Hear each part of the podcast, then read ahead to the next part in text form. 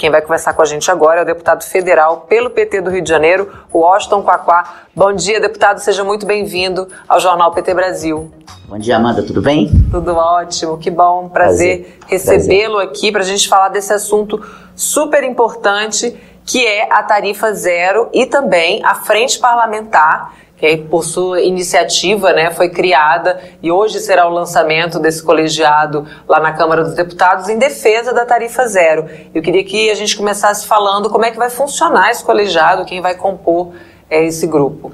Olha, hoje tem até vermelhinho lá de Maricá, aqui em Brasília. Vai parar em frente à Câmara.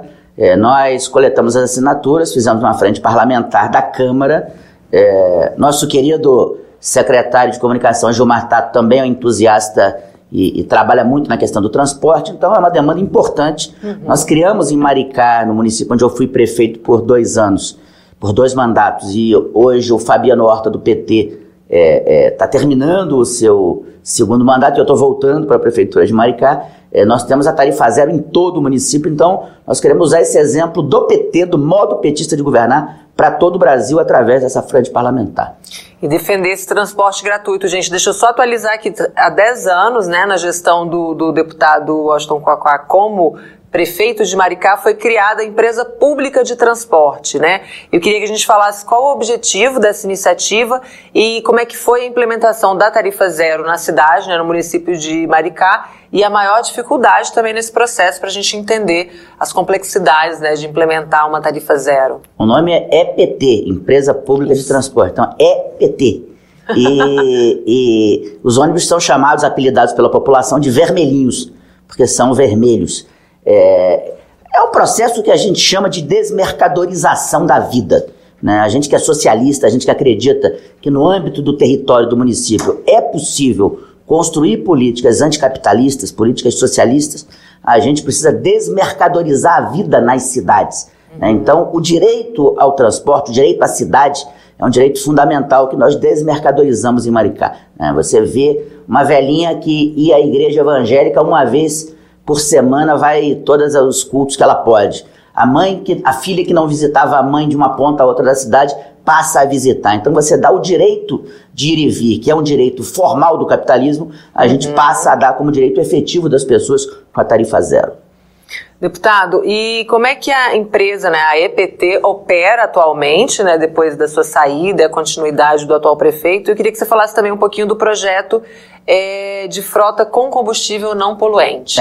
A EPT tem 115 linhas, então tem uma ramificação imensa na cidade. Você anda em Maricá, você vê os vermelhinhos andando por toda a cidade, né, prestam excelente serviço.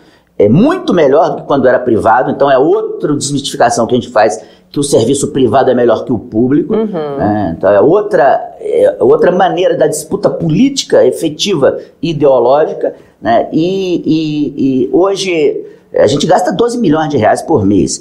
Eu, quando fiz, diz, mas Maricá tem muito dinheiro. Na minha época não tinha, né? O Fabiano pegou o boom dos royalties. Eu terminei a prefeitura com 680 milhões de reais de orçamento. É coisa que praticamente qualquer prefeitura, ou boa parte das prefeituras médias no Brasil, tem condições de fazer. Então é possível fazer, dá para fazer e tem que ser uma marca do PT nessas próximas eleições, a tarifa zero. Exatamente, o Gilmar Tato também tem falado muito disso, né? Que os candidatos às prefeituras têm que levantar essa bandeira, têm que insistir nisso.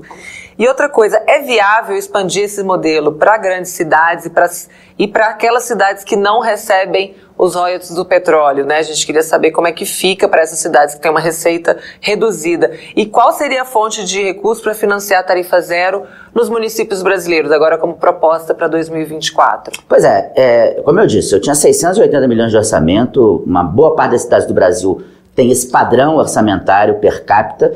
É possível fazer tarifa zero nas principais cidades do Brasil. Mas eu defendo, desde lá do governo Dilma, quando era prefeito, que o PT lance isso como programa nacional. Eu acho que o nosso governo nacional, o governo do presidente Lula, e por isso nós criamos a Frente Parlamentar da Tarifa Zero, para garantir um conjunto de marcos legais, desoneração das empresas públicas de tarifa zero.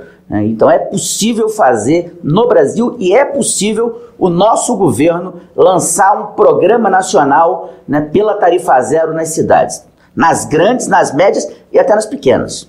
Exatamente, que é caríssimo, né? Transporte público é super caro, até aquela pessoa que está querendo procurar uma oportunidade fica impedida de sair para procurar um emprego, né? Por conta do preço. Fernanda Moraes aqui te dá bom dia, meu querido deputado. Joana Dark do Espírito Santo Perim te dá os parabéns pelo seu belíssimo trabalho.